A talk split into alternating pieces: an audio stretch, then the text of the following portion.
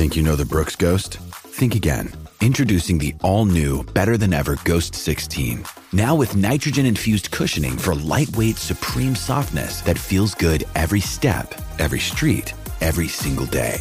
So go ahead, take your daily joyride in the all new nitrogen infused Ghost 16. It'll turn your everyday miles into everyday endorphins. Let's run there. Head to brooksrunning.com to learn more. Mother's Day is around the corner. Find the perfect gift for the mom in your life with a stunning piece of jewelry from Blue Nile. From timeless pearls to dazzling gemstones, Blue Nile has something she'll adore. Need it fast? Most items can ship overnight. Plus, enjoy guaranteed free shipping and returns. Don't miss our special Mother's Day deals. Save big on the season's most beautiful trends. For a limited time, get up to 50% off by going to BlueNile.com. That's BlueNile.com. Three, two, one. When I'm working out, I love to listen to your podcast. Whenever you say something, other people react to it. Taking my breath away, Aaron.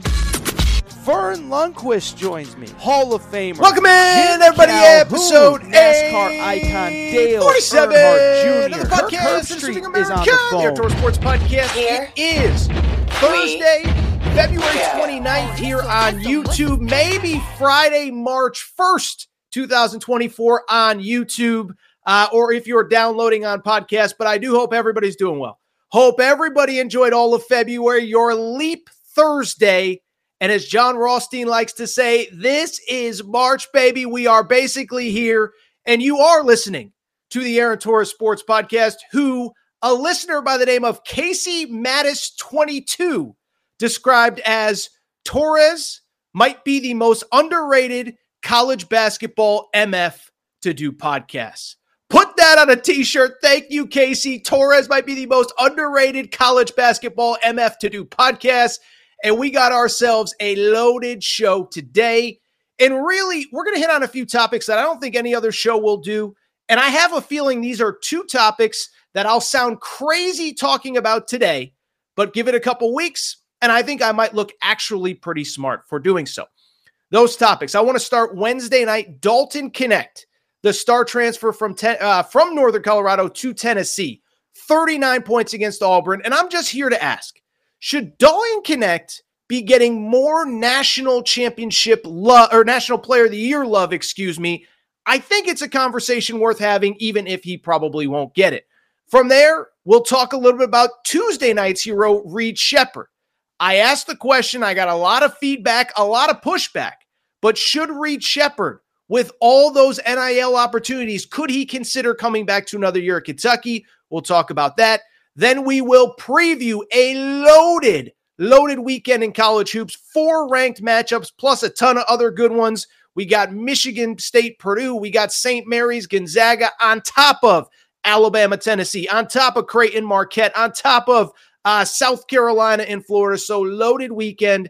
And finally, we will wrap with America's favorite podcast segment where Aaron was right, where Aaron was wrong, hitting on my best and worst takes of the week. Before we get started, a quick reminder I do want to thank our new partners, Bet BetUS Sportsbook and the Bet BetUS Sportsbook app. When I am, when I, let me, let me just say this. When I tell you that BetUS has the best offer going online right now, I'm here to tell you there is no better offer going. How about this from BetUS? BetUS right now is matching 125% of your first, to quote LeBron James, not one, not two, but three deposits. So you deposit 100 bucks, they give you 125. You lose all that, it's okay. Deposit another 100, they give you 125, up to $2,000 for your first three deposits. Bet BetUS Sportsbook and the Bet BetUS Sportsbook app. We're happy to be working with them, proud to be working with them all March Madness. And if you want to take advantage of that opportunity, do your boy Torres a favor. Click the link right there in the show description. With that said, it is a busy week in college hoops. By the way, there was a couple football topics. We're inching towards that 14 team playoff. We'll save that for another day. No negativity here on a Friday when it comes to the sports we love. So, with that said, there is no more time to waste. And let's get to the topic of the day. And the topic of the day is look, the last time we recorded was late Tuesday night into Wednesday when we were talking about a crazy night in college hoops. Kentucky wins at the buzzer against Mississippi State. Kansas loses at home to BYU, etc., etc. I bring it up because we have not spoken. We have not recorded. We have not talked since the Wednesday night college hoop slate. Why do I bring it up? We had a lot of good games, but there was one game and one player in specific that unquestionably stole all of college basketball's spotlight and headlines on Wednesday. That was Tennessee forward Dalton Knecht, who, of course, everybody knows a fifth year player transferred from Northern Colorado. Dalton Knecht against Auburn on, on Wednesday night. Remember, this was a top 15 matchup. Bruce Pearl returning to Thompson Boling Arena. So you know it is a wild environment. Tennessee wins 92 to 84, but the story was this kid, Dalton Knecht. Okay. Kid was unbelievable in the midst of a season in which he has been absolutely unbelievable. And I would argue, given the stakes, given the opponent, given the fact that with the win, they are now playing for first place in the SEC at, at Alabama on Saturday. I think you could argue this was his best performance of the year. 39 points for Dalton Knecht. Okay. How about this? 24 in the second half and cover your ears, producer Matt, who is an Auburn alum. Dalton Knecht outscored Auburn 25 to 21 over the final 12 minutes of that game. So my stat isn't correct. It was 25 in the second half, 25 to 21. Uh, the Dalton Knecht outscored the Auburn Tigers over the final 12 minutes of the game. So, in the same way that Reed Sheppard became a national talking point on Tuesday night, Dalton Knecht became a national talking point on Wednesday. And I want to ask the question because I think it's worth discussing. Why isn't Dalton Knecht getting more conversation about National Player of the Year in college basketball? Should he be? And is there any chance that he can catch Zach Edey as your college hoops national player of the year. I'm not sure it will happen, but I don't think it's out of the question. I do think he deserves more respect. And oh, by the way, I think he has the chance to earn it over these next couple weeks. Now, the question is, why is he not getting more respect? And I will readily admit this. It is because Zach Edey is freaking awesome. Okay. So, Zach Edey, last year's National Player of the Year, is back at Purdue for another year. And I think everybody knows Torres has been critical of Purdue, critical of some of the ways that Zach Edey is refereed. But I think in our heart of hearts, we all agree he's a darn good college basketball player. This year, he's actually putting up better stats than a year ago in fewer minutes 23 points, 12 rebounds. He's playing about a minute and a half less per game than he did a season ago. And so when I credit Dalton Knecht, I also acknowledge like that dude, Zach Edey, doing what he's doing for a team that has basically been in the top three all year. They have the head to head win over Tennessee. They have a great out of conference resume that includes wins over Arizona and whoever. I'm trying to remember everybody else. They beat Marquette and whatever. I get that Zach Edey is deserving right now of that National Player of the Year. And I'll take it a step further. I think there are times where you can be a great player and be great statistically but you could also argue that somebody else is more valuable to their team in the way that Dalton Knecht is valuable to Tennessee. The problem is, I don't think you can argue it in Zach Edey's case. Like, if you take Dalton Knecht off Tennessee, Tennessee is kind of that good Tennessee team that we've seen, but not great. They don't score enough. They're going to struggle, but they're not the same as they are this year. The problem is, it's the same argument with Zach Edey. Purdue is certainly not a top three team in the country. They're certainly not a team that most believe can win or compete for a national championship. And I know they got to get to March, and once they get there, we'll see what happens. But I don't think you can argue that Dalton Knecht has more value to his team than Zach Edey. So I get why more people aren't having the conversation. But I also do think it's at least worth having the conversation if he should be higher up and if there's anything he can do over these final few weeks to get there. First off, I do think he should be higher up. And the bottom line remains uh, that it's because he has completely changed who Tennessee is. By the way, hate to brag, you know it's not my style. But you know who called this exact situation? Your boy Torres did back in April when Dalton Knecht committed to Tennessee. Uh, producer Matt, pull up the tweet that I threw up. There it is right there. Dalton Knecht. this is a tweet. This is what I put out on April 21st when Dalton Knecht committed. Dalton Knecht, who was one of the best players in the portal, just committed to Tennessee. You can criticize Rick Barnes for what has happened in the regular season, but he has killed in the portal this week. This is the exact kind of player UT needed. That is Dalton Knecht. And he's the exact kind of player that they needed because, as I said at the time, he is a guy that can get you buckets any given time. And so I said that back in April.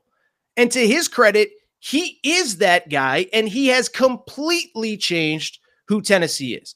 I think with Tennessee, the most incredible stat on Tennessee. So, Tennessee, I just said it a minute ago. Any Vol fan listening, you know, any college basketball fan listening, you know, is that through the years, I know Rick Barnes always gets blamed for everything, but they've had a lot of really good teams that were really physical, really tough, but they were as great as they were defensively. Did they have that dude that could get you a bucket when you needed it? There was one year they had Kennedy Chandler, and he was kind of that guy, but he was also like 5'10, a little bit smaller. But Dalton Knecht and his ability to score, to put the ball in the basket, has completely changed who Tennessee is this year. First off, the stats on Dalton Knecht are insane, okay? So just looking at some of the box scores, looking at some of the games that he has had, Dalton Knecht is going into this weekend in the SEC, mind you, one of the toughest conferences in college basketball. 21 points per game, five rebounds per game. He's doing it on 41.5% three point shooting. And if you look at the individual stats, they are that much more impressive. Just look at the stat sheet for this guy, okay? Uh, 37 points in a loss at North Carolina, 36 in a win at Georgia, 39 in a win against Florida, 39 on Wednesday night in a win against Auburn. So this guy is putting up absurd stats in one of the toughest conferences. And what stands out to me is that he is doing it as the focal point of every other team's scouting report. It's now March, essentially, as you're listening to this show. There is no sneaking up on anybody in March. He is the, the focal point of every scouting report. He is getting everybody's best shot, and he's still putting up 25 to 30, and he's doing it within the flow of the offense. 48% shooting from three, 41% shooting from beyond the three point arc. Heard Jimmy Dykes say it on the broadcast. Jimmy Dykes believes he will be the first American born player drafted in the NBA this year. I think there might be something to it. And I think this speaks to his National Player of the Year candidacy. Beyond that, as I've said, it fundamentally, him being in the lineup, completely changes who Tennessee is. And I just mentioned it, but it's worth reiterating here. Tennessee was a team that for years, if you could get 75 on them, they couldn't beat you. They couldn't break the 70, 72, 75 mark. Now, there's been years, last year there was the injury to Zakai Zeigler, etc. But I just bring it up because there have been years where the, the, the secret sauce with Tennessee is they're great defensively, but if you can put the ball in the basket, you can beat them. I found a stat to verify the impact that Dalton Knecht has had because how about this? In 10 of Tennessee's last 11 games, they have put up at least 80 points. 10 of their last 11 wins, I should say. Why is that impressive? It is because last year, in their final 11 wins, they put up uh, 80 plus points one time, meaning every game was in the 50s and 60s. Look at these final scores. Beat Auburn on Wednesday night, 92 to 84. Put up 86 on A&M last weekend. Put up 88 against Vandy, 92 at Arkansas, uh, 88 at L- against LSU, 103 at Kentucky. And so this guy has changed who they are, and I believe has elevated them into a legitimate national championship contender. Now, that's where it obviously gets interesting because anytime anyone like myself says anything nice about Rick Barnes, you already know what happens. Oh, Torres, they stink. Rick Barnes is going to ruin everything. They'll never, ever have success. Well, first of all, the Rick Barnes can't win in March thing is so overblown. Two of the last four NCAA tournaments, he's made it to the second weekend, including last year when he didn't have a starting point guard. Okay. So that's one. But two, when I look at Dalton Knecht, I think he elevates this team. And listen, just because something hasn't happened doesn't mean that it can't happen. And when I look at this Tennessee team, just because they've never made a Final Four, that's fine. I just don't think they've ever had a dude like Dalton Knecht that can carry them. And so I don't think as of today, this second, he is your national player of the year. But two closing thoughts as I think about this. One, Tennessee certainly has the schedule to put it in the conversation. If Tennessee goes 3 0 down the stretch, they play at Alabama this weekend, they play at South Carolina, and they play Kentucky to end the regular season. Those are two of those three are super high profile games. And then, of course, there's the SEC tournament. And then, usually after the conference tournaments, that's when we do National Player of the Year. If Dalton Knecht blows up, if Dalton Knecht puts up 38 at Coleman Coliseum this weekend and another 32 against Kentucky or 41 against Kentucky and 38 in the SEC championship game, I think he's going to get into the conversation. And I think this is going to be one of those conversations that people look back and say, oh, Torres, you're an idiot. And then you actually see two, three weeks later, he is actually in the conversation. The other thing that I think is worth noting, and this is important, I don't think Tennessee fans care very much if Dalton Knecht is National Player of the Year. But if he can, and I say that respectfully, I think Tennessee fans have seen it all at this point. They've seen draft picks, they've seen regular season titles, they've seen SEC tournament titles. And I don't think like winning a National Player of the Year is going to do much to excite the Tennessee fan base. But what I will also say, if Dalton Knecht can get Tennessee to their first ever Final Four, tell you what, that goes from who cares if he won the National Player of the Year to an all time program legend if he isn't already. So I think it's at least worth discussing. But at the same time, Dalton Knecht, it's time to, I think, have the conversation. If he's not in the National Player of the Year conversation, I think that he should be. Another day is here, and you're ready for it. What to wear? Check. Breakfast, lunch, and dinner? Check. Planning for what's next and how to save for it? That's where Bank of America can help. For your financial to-dos, Bank of America has experts ready to help get you closer to your goals. Get started at one of our local financial centers or 24-7 in our mobile banking app. Find a location near you at bankofamerica.com slash talk to us. What would you like the power to do? Mobile banking requires downloading the app and is only available for select devices. Message and data rates may apply. Bank of America and a member FDIC.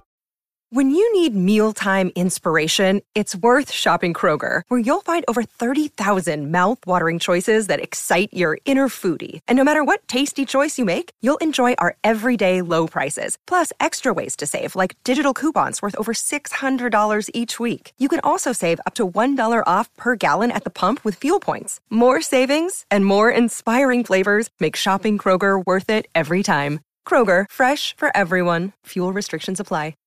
Let's keep it going with the college hoops conversation because on Tuesday night or Wednesday night, Dalton Knecht was the story of college hoops. He was great. He was awesome. He was incredible. There was a lot of really fun conversation about our old buddy, Dalton Knecht. Of course, on Tuesday night, the story and the conversation and the guy that everybody was talking about was Reed Sheppard from Kentucky. 32 points for Reed Sheppard four of seven from three, a couple steals, couple blocks, seven assists, I think, four rebounds. And most importantly, Reed Sheppard, of course, hit a buzzer beater to beat Mississippi State. So it was an incredible game. We talked about it a lot on the post game stream. Appreciate all of you chiming in and tuning in and checking in because we had a lot of people on that post game stream. Truly appreciate everybody's support. Um, and what I want to also add is that as great as that was, what I find to be interesting is the conversation that happened after. Because after Reed Sheppard had that night, after he hit that buzzer beater, I went on social media on Wednesday morning, and you know what I saw? I saw a tweet from Reed Sheppard advertising a new NIL promotion with, I believe it's called Winstar Farms, which is a horse farm in Versailles, Kentucky. And I bring it up because I had a thought. Every time I see Reed Sheppard on social media, he's got a new NIL deal. Okay. And by the way, credit to him. That's a good thing. I'm not anti NIL. I'm pro players getting paid, and I like NIL in the traditional form. Hey, you're a star, state kid, make your money. So take advantage of all your NIL opportunities. And I've seen a ton of them for Reed Sheppard. I've seen him have autograph signings. I saw him do that TV commercial with Rob Dillingham for Donato's Pizza, which looked really good, by the way. What was it? What do you like? Banana peppers on his pizza? Not my favorite, but neither here nor there.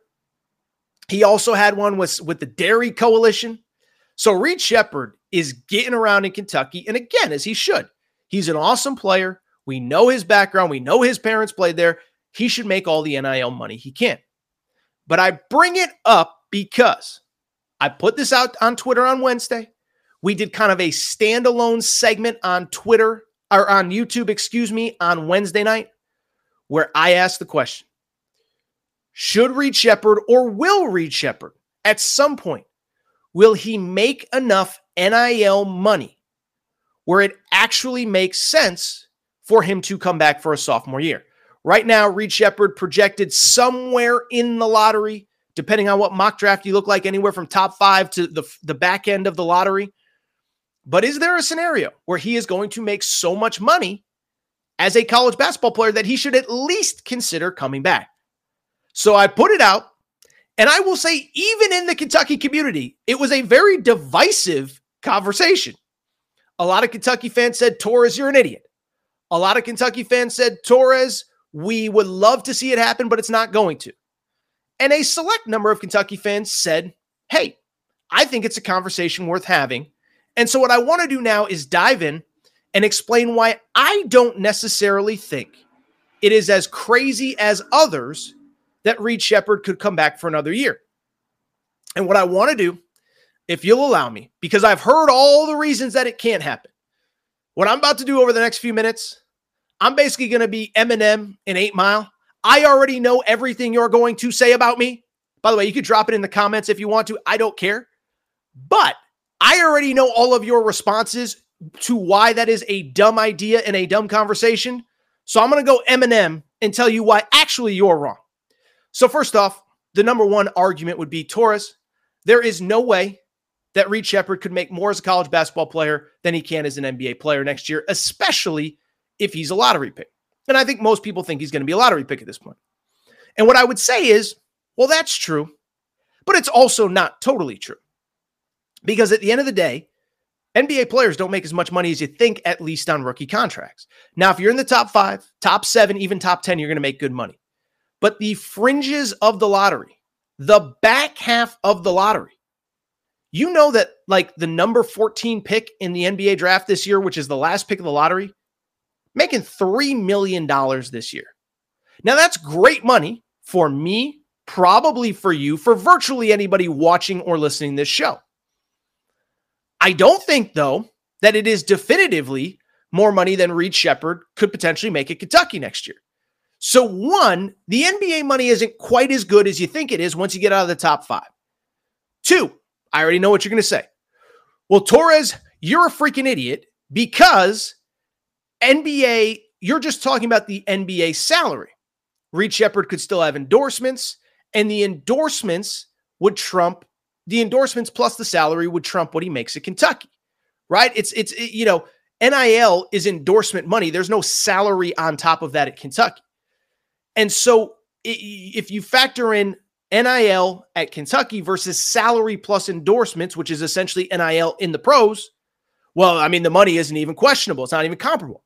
Well, I would actually argue with you and say I think Reed Sheppard is a unique situation because I think Reed Sheppard is one of the few players in all of college sports, college football and college basketball, that most of his NIL money is tied to him not only being a college basketball player, but specifically being a college basketball player Kentucky. Let me explain.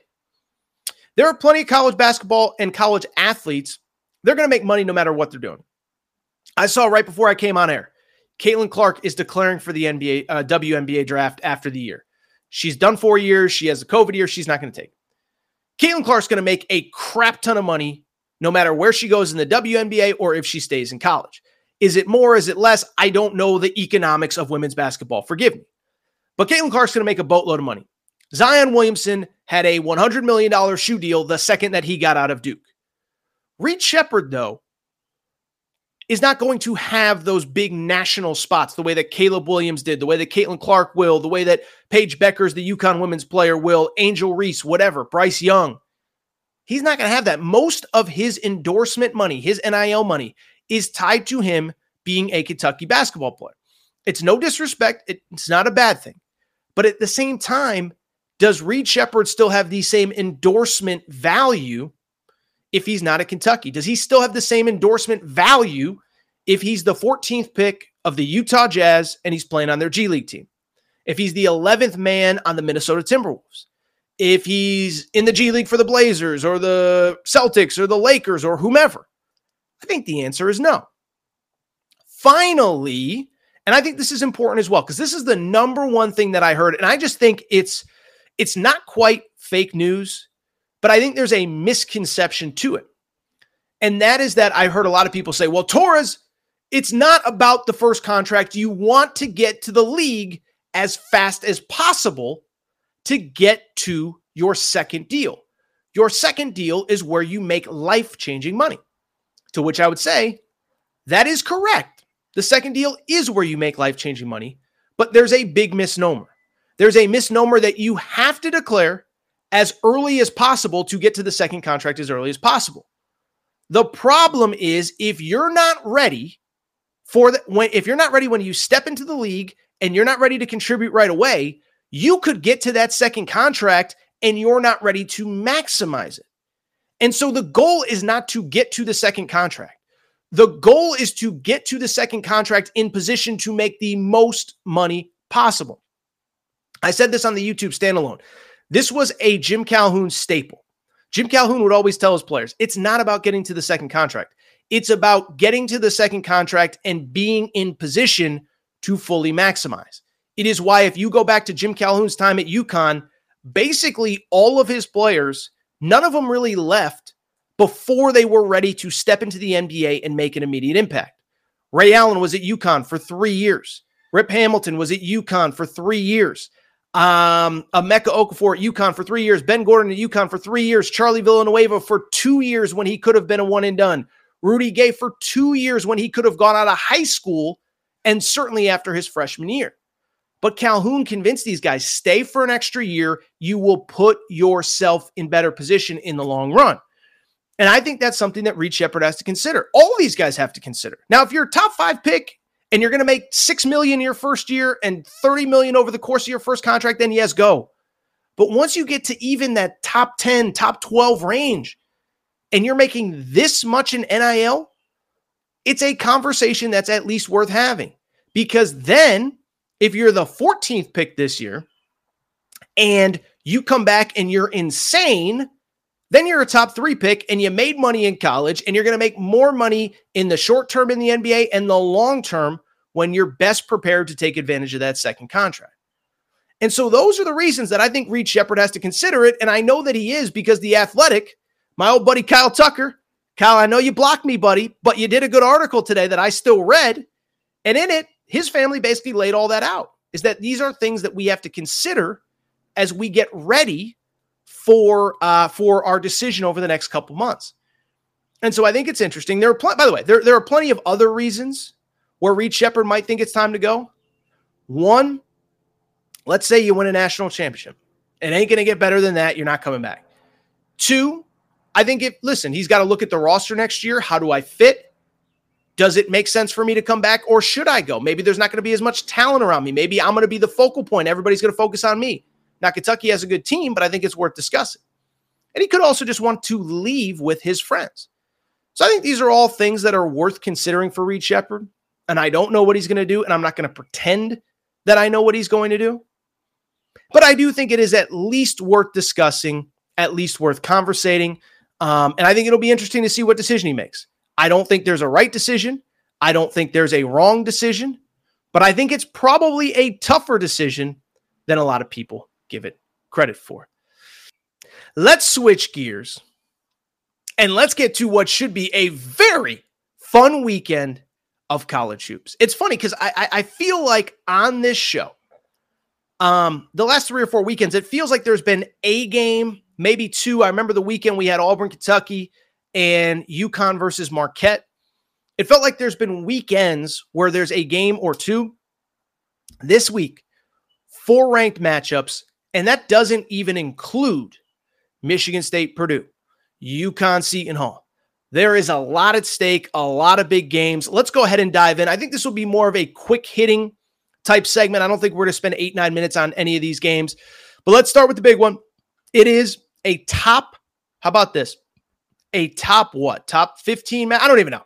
All I know is there are two teams that are tied alone atop the SEC Alabama and Tennessee, both sitting at 12 and 3, a full game ahead of South Carolina, two games ahead of fourth place Auburn, Kentucky, and Florida, who are all tied in, in fourth place right now. And so I bring it up because we got ourselves a showdown at Coleman Coliseum. And I'll say this I've never been to Coleman. I know that Jay Williams had some not nice stuff to say earlier this year. Said that it was like a tennis facility or it was like a tennis match. There, it was it was too quiet. I guarantee you, with Tennessee in town, with first place on the line in the SEC, I think Coleman's going to be rocking. I think Coleman is going to, to be the place to be. I want to see really quick if I can find some ticket prices because I have to imagine even for for a venue like that, oh buddy, get in price as of Thursday night is over a hundred bucks, and this is Thursday. Wait till Friday. Wait till Saturday. This is going to be the hottest ticket that Tuscaloosa has seen probably since something Nick Saban did. I don't know. Anyway, let's get to the game itself because what I think is interesting is the two best teams in this league, and I think it's a little bit different for both sides. Tennessee, we just talked about with Dalton Knecht. Listen, I think what Tennessee has done this year is both impressive, but not totally surprising. Thought they were the best team in the preseason in the SEC. You saw my tweet about Dalton Knecht. Thought that he could take this program to another level, which he has. Tennessee, as I said, they are scoring points in ways that they never have. Now, what's interesting is Tennessee is like an A minus offense with an A plus defense. Don't, by the way, don't be fooled by Tennessee. Like they give up a lot of points, but they give up a lot of points because they're scoring a lot of points. They're still number two in the country in field goal percentage defense. They are still a very solid defensive team. Alabama, on the other hand, has just basically punted on even trying to get stops defensively. I mean, Nate Oats has kind of publicly said, like, we are just not even close to where we need to be defensively. And you can see that in their recent games. Uh, obviously, the one that stood out was Kentucky. They gave up 117 the other night, but they beat Ole Miss 103-88. They beat Florida 98-93 in overtime. They beat A&M 100 to 75 a few Saturdays ago, and they beat LSU 109-92. And so just listen to those results. Here are their last six games in terms of the points that Alabama has given up 99, 92, 75, 93, 117, 88. So Alabama, they're moving the ball. Yeah, moving the ball. It sounds like football. They're getting the ball up and down the court. They play really fast. They score a lot of points. And I think this will be interesting. And I think the stylistic advantage, the stylistic matchups have to favor Tennessee. It is worth noting, by the way, these two teams played at Thompson Boling Arena early in SEC play. Tennessee won 91 to 71. I expect this one to be more competitive, but I also do think Alabama could struggle because Alabama, listen, they lost to Kentucky, right?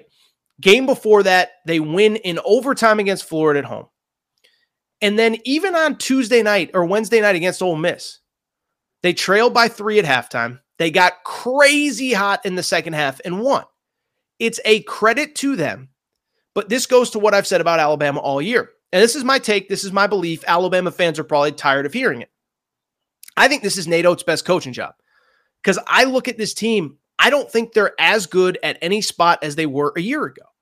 And so when I look at the Tennessee game, I think there are spots that Alabama has an advantage, but Dalton Knecht's going to be the best player on the floor. No disrespect to Mark Sears. Tennessee has more size, they have more athleticism, uh, they play better defense. Can't say they shoot the three ball well or, or better because Alabama is one of the best three point shooting teams in the country. In terms of the game itself, listen, I expect it to be very high scoring. I expect it to be fast paced. And I expect Alabama to give a great effort because they're going to be at home. I know that teams have not had a ton of success on the road this year.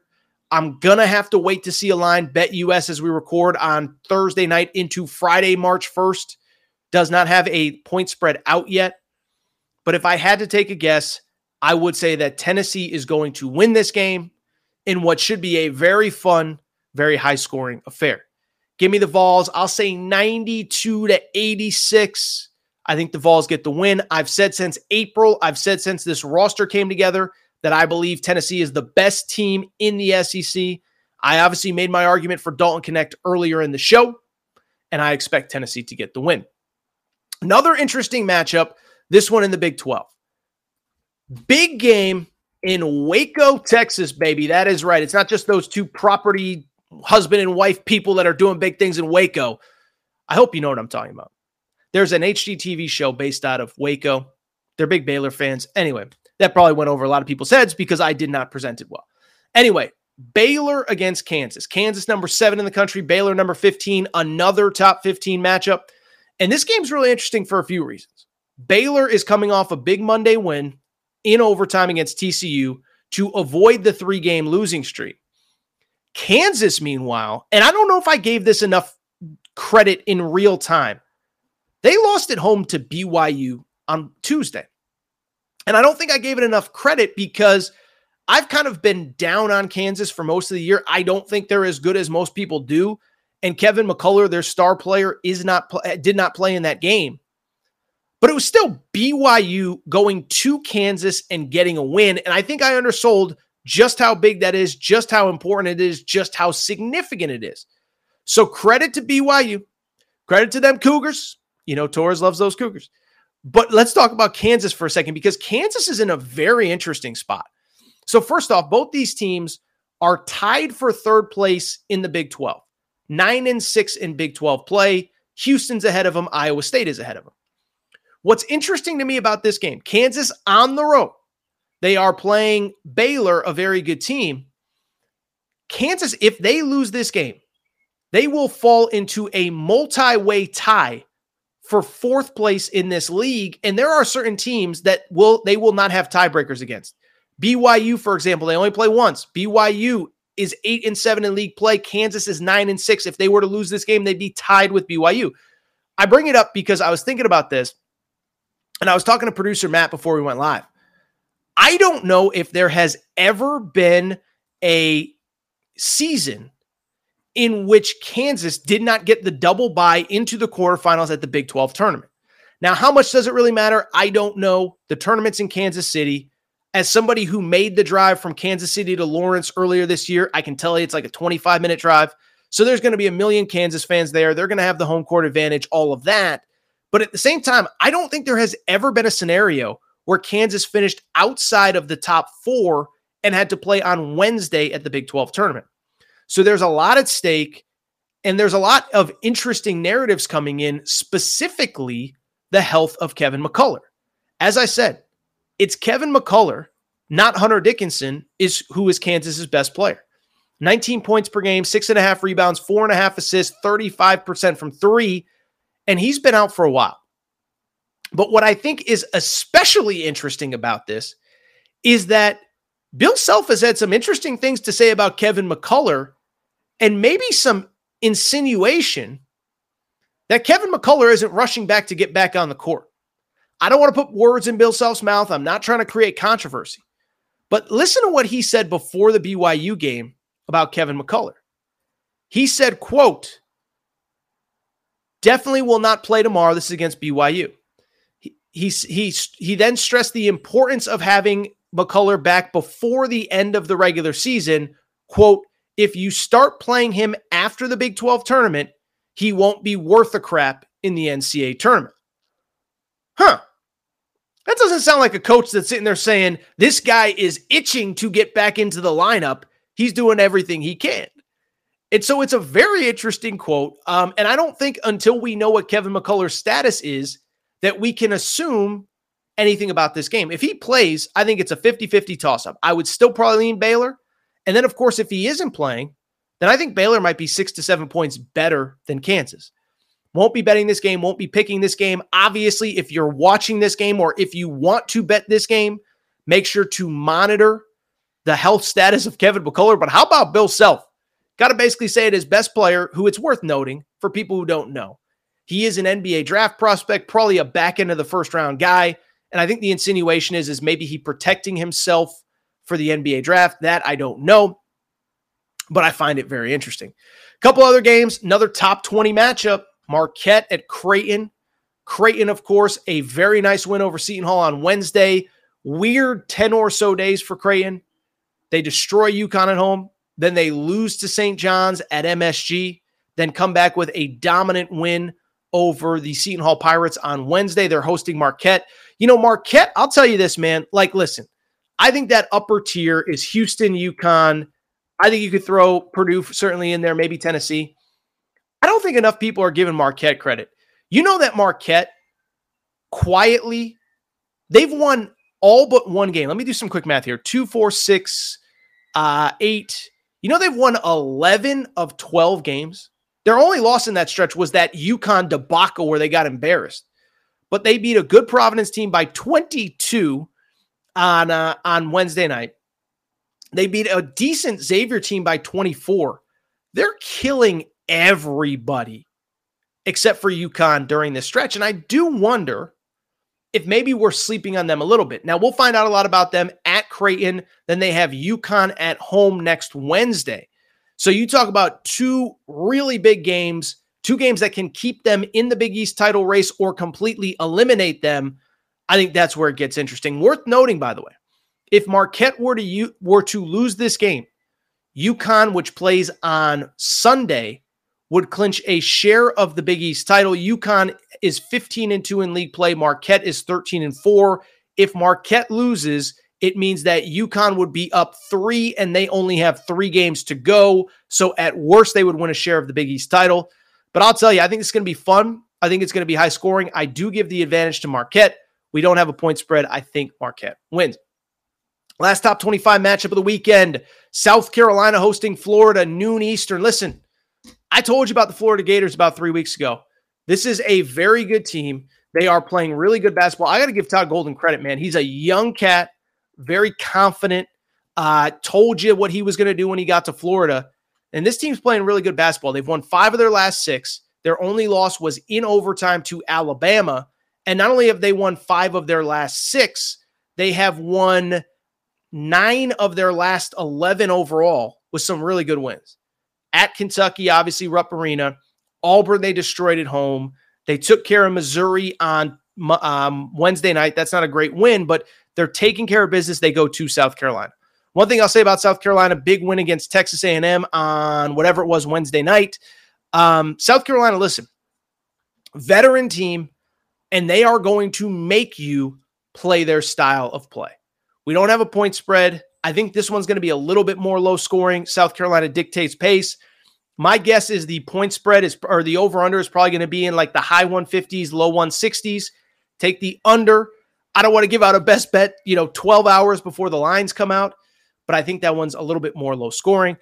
Couple other interesting games, you know, Michigan State, Purdue, uh, Saturday Night Fox. Listen, Michigan State was supposed to be the, the the toughest competition that Purdue had in the Big Ten and it just has not turned out that way. Michigan State 17 and 11, 9 and 8 in the Big 10.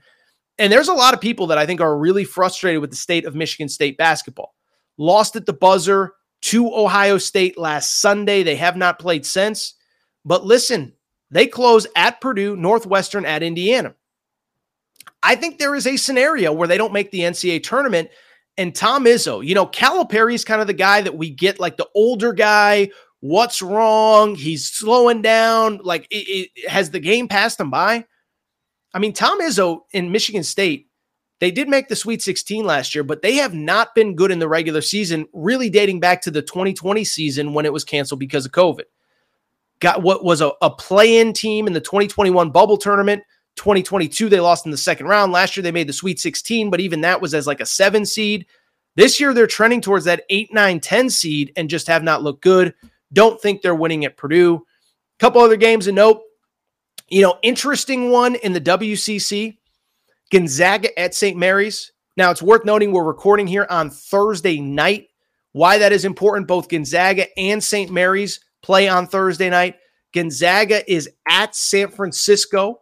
That is important because it is a quad one opportunity for Gonzaga. I think Gonzaga is finally on the right side of the bubble, but they cannot lose on Thursday. But what's also interesting is that St. Mary's is at Pepperdine, and St. Mary's can clinch the regular season outright if they win on Thursday night. So by the time many of you listen to this, you'll know Gonzaga might be going to the WCC tournament for the first time in a decade as not the regular season champion. Now, the good thing for Gonzaga, they are on a heck of a roll since they lost to St. Mary's. They have now won seven in a row, including that win at Rupp Arena. They're finally on the right side of the bubble. Key for them, they got to win at San Francisco on Thursday. You'll know the result by the time you listen to this. And I think if they were to sweep these final two games at San Francisco, at St. Mary's, I think that pretty much ensures them that they're going to get an at large bid if they don't win the conference tournament. Uh, so we'll see what happens there. But obviously, that'll be a conversation on Monday's show if they don't sweep these two games. And if they lose both of them, then they almost certainly go to their conference tournament needing to win. By the way, Gonzaga wraps their regular season on Saturday. So these are the final two regular season games for the Gonzaga Bulldogs. Really quickly, Sunday, one game of note UConn hosting Seton Hall. That will be senior night for UConn. Uh, it'll be last game, last home game for Tristan Newton, last home game potentially for our buddy Hassan Diarra. We'll be monitoring that one. They play Seton Hall. Remember Seton Hall? UConn's only got three losses all year. At Seton Hall was one of them. So you know UConn's going to be fired up. I think that's really it for the big Saturday games. Oregon at Arizona is a big one. Arizona doing what they need to do in the Pac 12. They have a one game lead over Washington State. If they win out, they will be the number one seed in the final Pac 12 tournament. And it's not an easy road. They have Oregon at home and then at UCLA, at USC. Senior night for Arizona, like it's senior night for UConn. So, a lot at stake in college hoops. With that said, let's go ahead and wrap the show as we do every Thursday to Friday show with America's favorite podcast segment where Aaron was right, where Aaron was wrong. So, people who are new to this show, one, yes, I stole this segment from my buddy Colin Cowherd. Colin does where Colin was right, where Colin was wrong. And I decided to bring this to the Aaron Torres pod for one very simple reason. It is because over the course of a week, a month, a year, two years, five years, 10 years, 20 years, Nobody loves giving out more hot sports takes than your boy Torres. Torres said this. Torres said that. You should have listened to Torres. Torres never shuts up. And so every week on our Thursday, Friday show, we do where Aaron was right, where Aaron was wrong, highlighting my best takes of the week, but also my worst takes of the week. Because when I get stuff right, I like to brag, but when I get stuff wrong, I need that slap on the wrist as well. So let's get to it. This week's edition Aaron right, Aaron wrong best and worst takes of the week, where Aaron was right. So I mentioned it off the top. I did not talk the college football playoff being on the verge of officially going to 14 teams. We talked about the 14 teams last week. It's going to be official at some point. But earlier in the week, Ross Dellenger reported that, look, we're going to settle on 14. And where I was right was everybody, oh, we have to expand the playoff. We have to.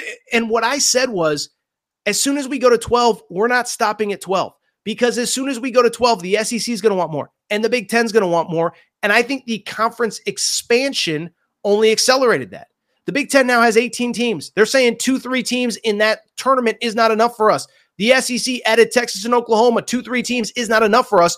And so we're looking at a scenario where, according to Ross Dellenger, the 14 team model is going to include a minimum of four SEC teams and a minimum of four Big Ten teams. Listen, I'm not arguing that those aren't the two best leagues in college football. What I will argue, I don't think it's good for the health of college football if four teams are given automatic bids. It devalues the regular season, it waters it down. The college football regular season will not be the same. And I keep saying it, but it is so crazy to me in this world where every single sport other than the NFL and other than college football is trying to get you to care about the regular season. College football is actively trying to get you to care less, which is what this is about. I was okay with 12, but once we went to 12, we opened Pandora's box. I thought we'd at least get a year or two, but no, no, no, no, no. We're not, as it appears as though we are set to expand to 14 even before we get to 12. Where Aaron was wrong. So I saw an interesting comment. Dallas Turner, the Alabama uh, star defensive lineman at the NFL Combine. By the way, NFL Combine is kicking off here on Thursday and Friday. We'll probably have some sort of reaction on Monday's show.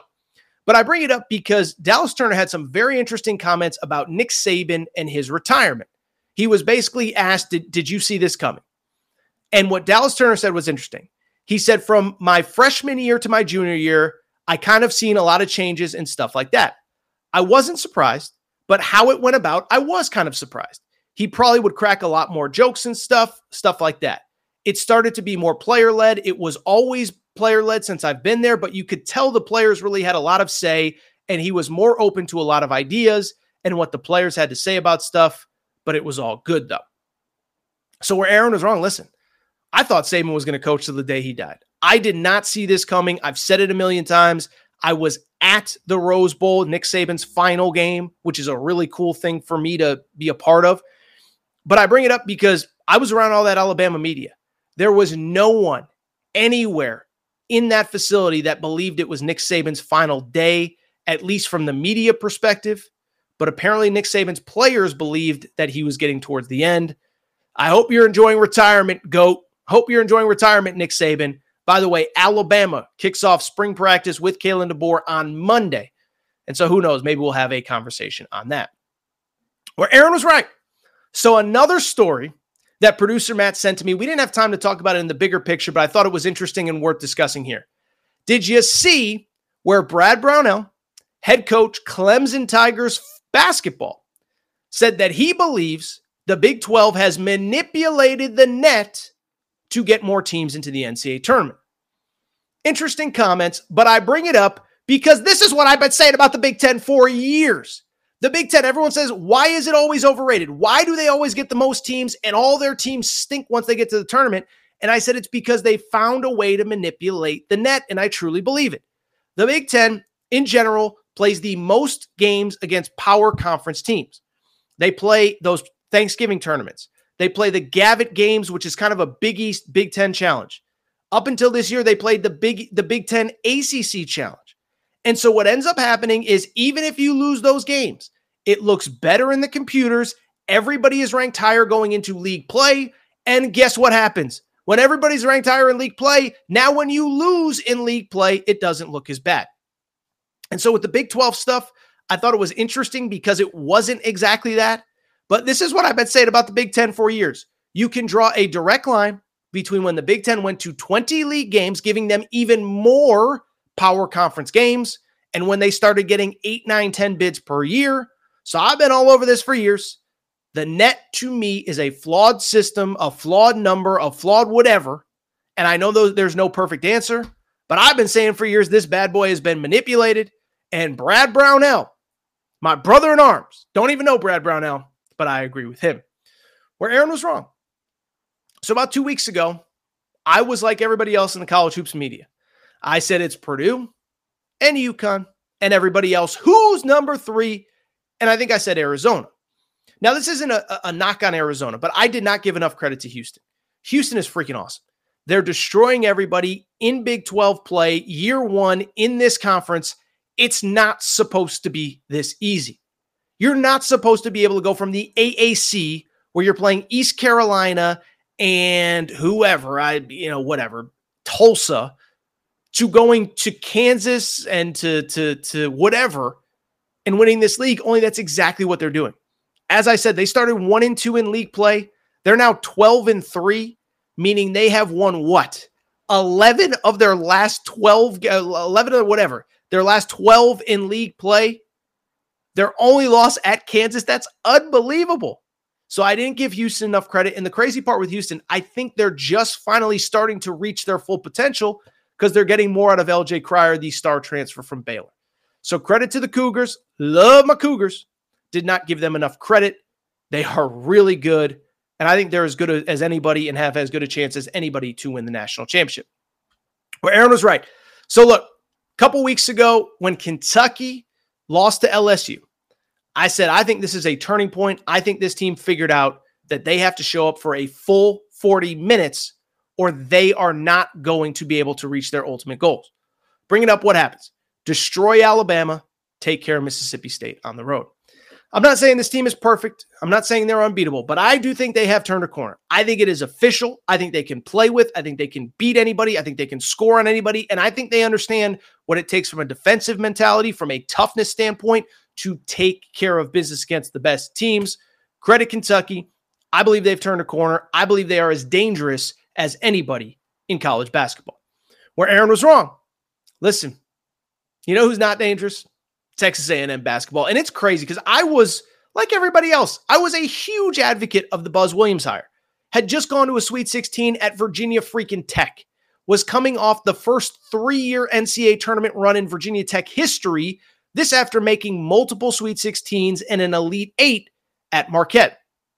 Home run hire. It's all going to work out. Well, guess what? They've now lost 5 straight games this year to fall to 15 and 13 and what's interesting is this is year five for Buzz Williams. They have made one NCAA tournament and they have zero NCAA tournament wins to show for it. Compare it with the other guys who came in the same year as him. Eric Musselman. This is year five for him at Arkansas. He has three NCAA tournament appearances, two Elite Eights, three Sweet 16s. Nate Oats. This is year five for him. They are obviously going to make the tournament this year. So it'll be what, four straight NCAA tournaments two SEC regular season titles, two SEC tournament titles, could get one of each beyond that. Buzz Williams, listen, I know he's had some tough breaks. They were the first team out two years ago. 2020, the tournament is canceled because of COVID. They were playing well, but this is year five, and we're talking about one NCAA tournament burst, zero NCAA tournament wins. That is simply not good enough. Really quickly, let's wrap where Aaron was right. Uh, Rick Pitino, my buddy Big Rick Energy. Everybody was saying, oh, he's too old. You can't be calling your players fat and unathletic and slow and weak. And I said, I think they'll be okay. They're, they're, they're big boys. Well, what has happened since Rick Pitino called his team fat, slow, and weak? They've won three straight games. They won on Wednesday night at Butler. That was after beating Creighton the other day, and they have another road win against Georgetown over the previous couple days. So they have now won three straight games. They are very firmly back on the bubble. And here's the good thing they have two very manageable games to close out the rest of the regular season as they play in their final two at DePaul and Georgetown at home. Why that's important. If they can take care of those wins, remember, everybody else is playing tough teams. These other teams that are on the bubble, they're playing each other. Whether it's Providence, whether it's Butler, whether it's Ole Miss, whether it's Texas A&M.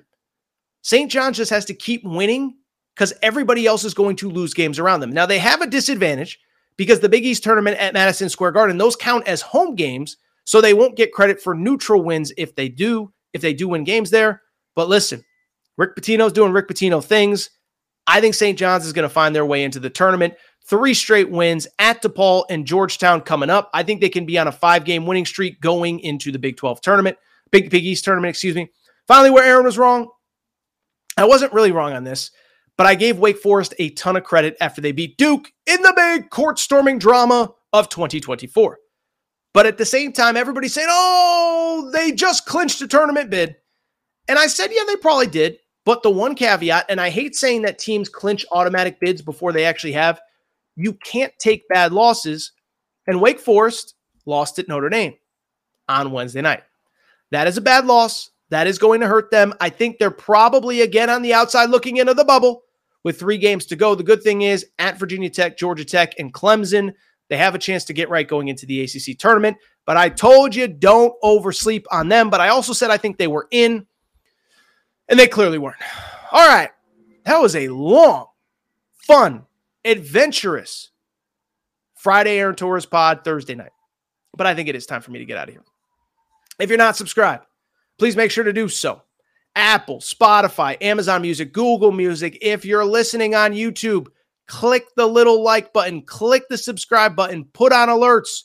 We're going live every single day, every single week. Not quite every single day, but you get the point.